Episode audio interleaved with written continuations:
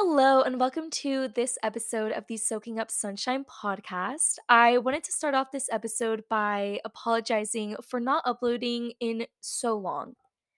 It's been over two months, and I feel really bad because honestly, it all had to do with motivation. I didn't feel motivated, I didn't really have the push to record an episode. I ran out of ideas and I couldn't think of anything to talk about that I was really passionate about and so I just completely ignored it and pushed it pushed it aside. And I feel really bad because I do want to be consistent with this and I want to take it seriously and so I'm going to try to push myself to do it even when I don't feel motivated. So, yeah, I am sorry and I'm really going to try to not have that happen again. But in today's episode, I will be talking about getting rid of the fear of missing out. And as always, before then, I will be sharing my sunshine that I've been having for, I guess, a little over a week. So, the first thing that has brought me sunshine is I went on a trip with my family for Mother's Day, and it was a very, very fun trip. I got to see my family, and it was really nice. So, that was a really good time. It brought me a lot of sunshine.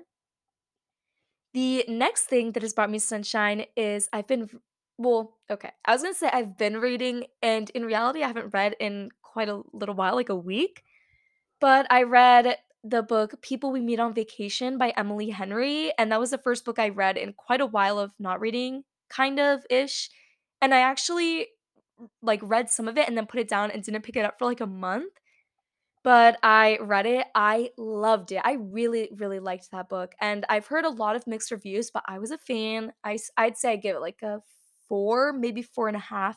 I really did enjoy it out of five, four, four and a half out of 5.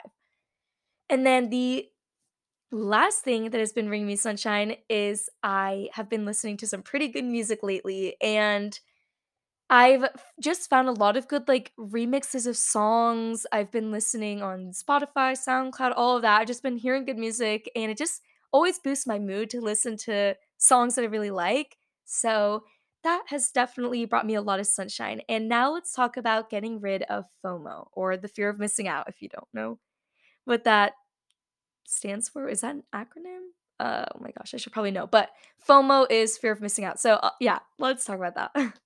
All right. So, the first point I want to touch on when it comes to the fear of missing out is social media.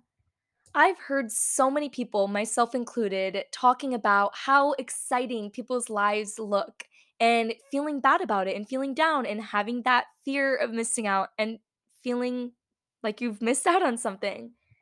And it's a pretty common reaction to have when we see all these people going out and having the best time of their lives. I'm definitely guilty of that, and something that has helped me so much when that feeling comes up is to take a break from social media. I like to not look at it like when I'm really, really bored or feel really, really lonely because then it kind of builds on that emotion of loneliness and it builds on that emotion of being scared that I'm missing out on something and feeling bad about it. So when I do feel like that, instead I'll if I'm like really bored and doing nothing, then usually I'll just like watch some Netflix or something instead of being on social media so that it doesn't enhance that feeling that I'm already kind of in. So that has helped me a lot. Another thing that can benefit you if you have that fear of missing out is to find happiness doing things alone.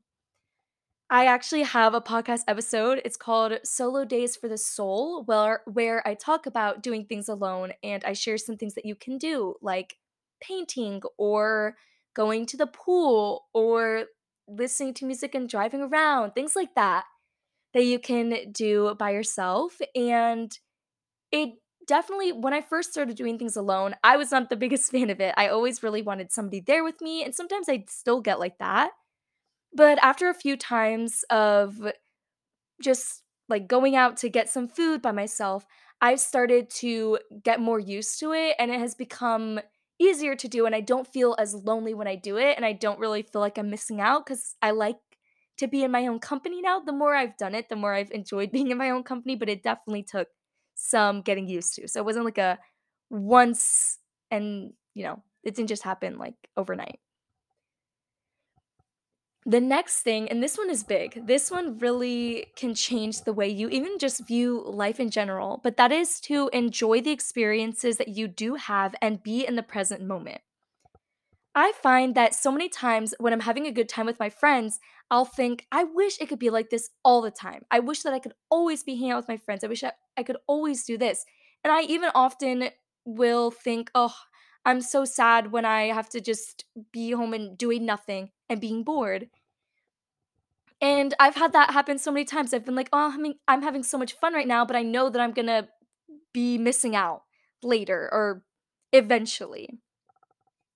And that takes away from the present moment. And that is something that I try so hard to be in. I try so hard to be in the present moment. And again, it's hard, but something that helps me so much is if I do start to be like, well, you know, in the future, I might be missing out on something.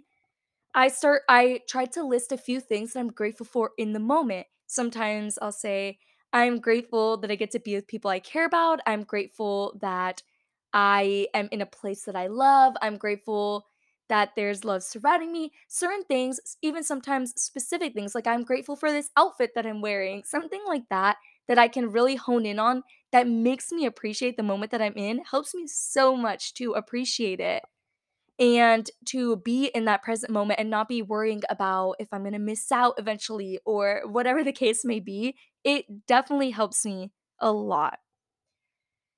And the last I guess, factor that I want to share when it comes with or when it comes to not having that fear of missing out is to acknowledge that maybe you're not experiencing something for a reason.